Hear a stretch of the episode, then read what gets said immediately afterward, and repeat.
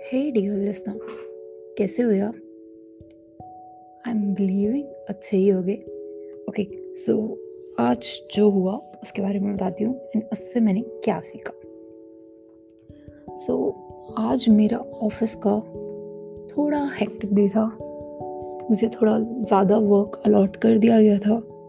And या ये normally बहुत लोगों के साथ होता है।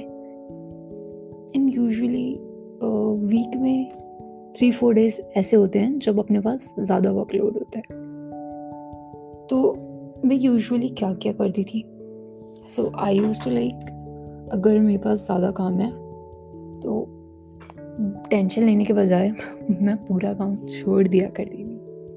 लाइक जब भी मुझे टेंशन होती है तो मैं जाके सो जाया करती थी या फिर घूमने चले जाती थी फॉर अ ब्रेक अगर मान लो कभी मेरे एग्ज़ाम्स हैं मैंने बिल्कुल कुछ नहीं पढ़ा है और पढ़ा है बट मुझे कुछ याद नहीं आ रहा है तो मैं एक ब्रेक में चले जाती थी लाइक एक घंटे का ब्रेक एंड देन उसके बाद आके अपना वर्क करती थी।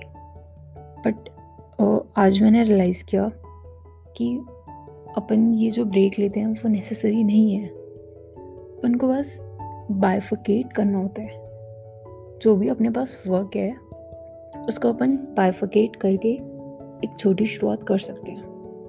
सो so, जैसे कि जैसे फ़र्स्ट हाफ़ होता है आज का मेरा दिन थोड़ा हेक्टिक था तो फ़र्स्ट हाफ़ मैंने पूरा वेस्ट कर दिया।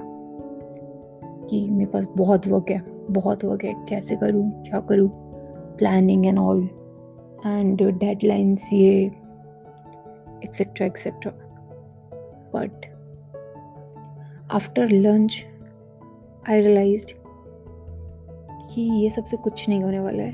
हमें स्टार्ट करना होगा। एंड देन मैंने उसे बाइफोकेट किया। एक छोटी शुरुआत की। एक स्टेप से स्टार्ट किया। देन वो वर्क कुछ परसेंटेज कंप्लीट हो गया।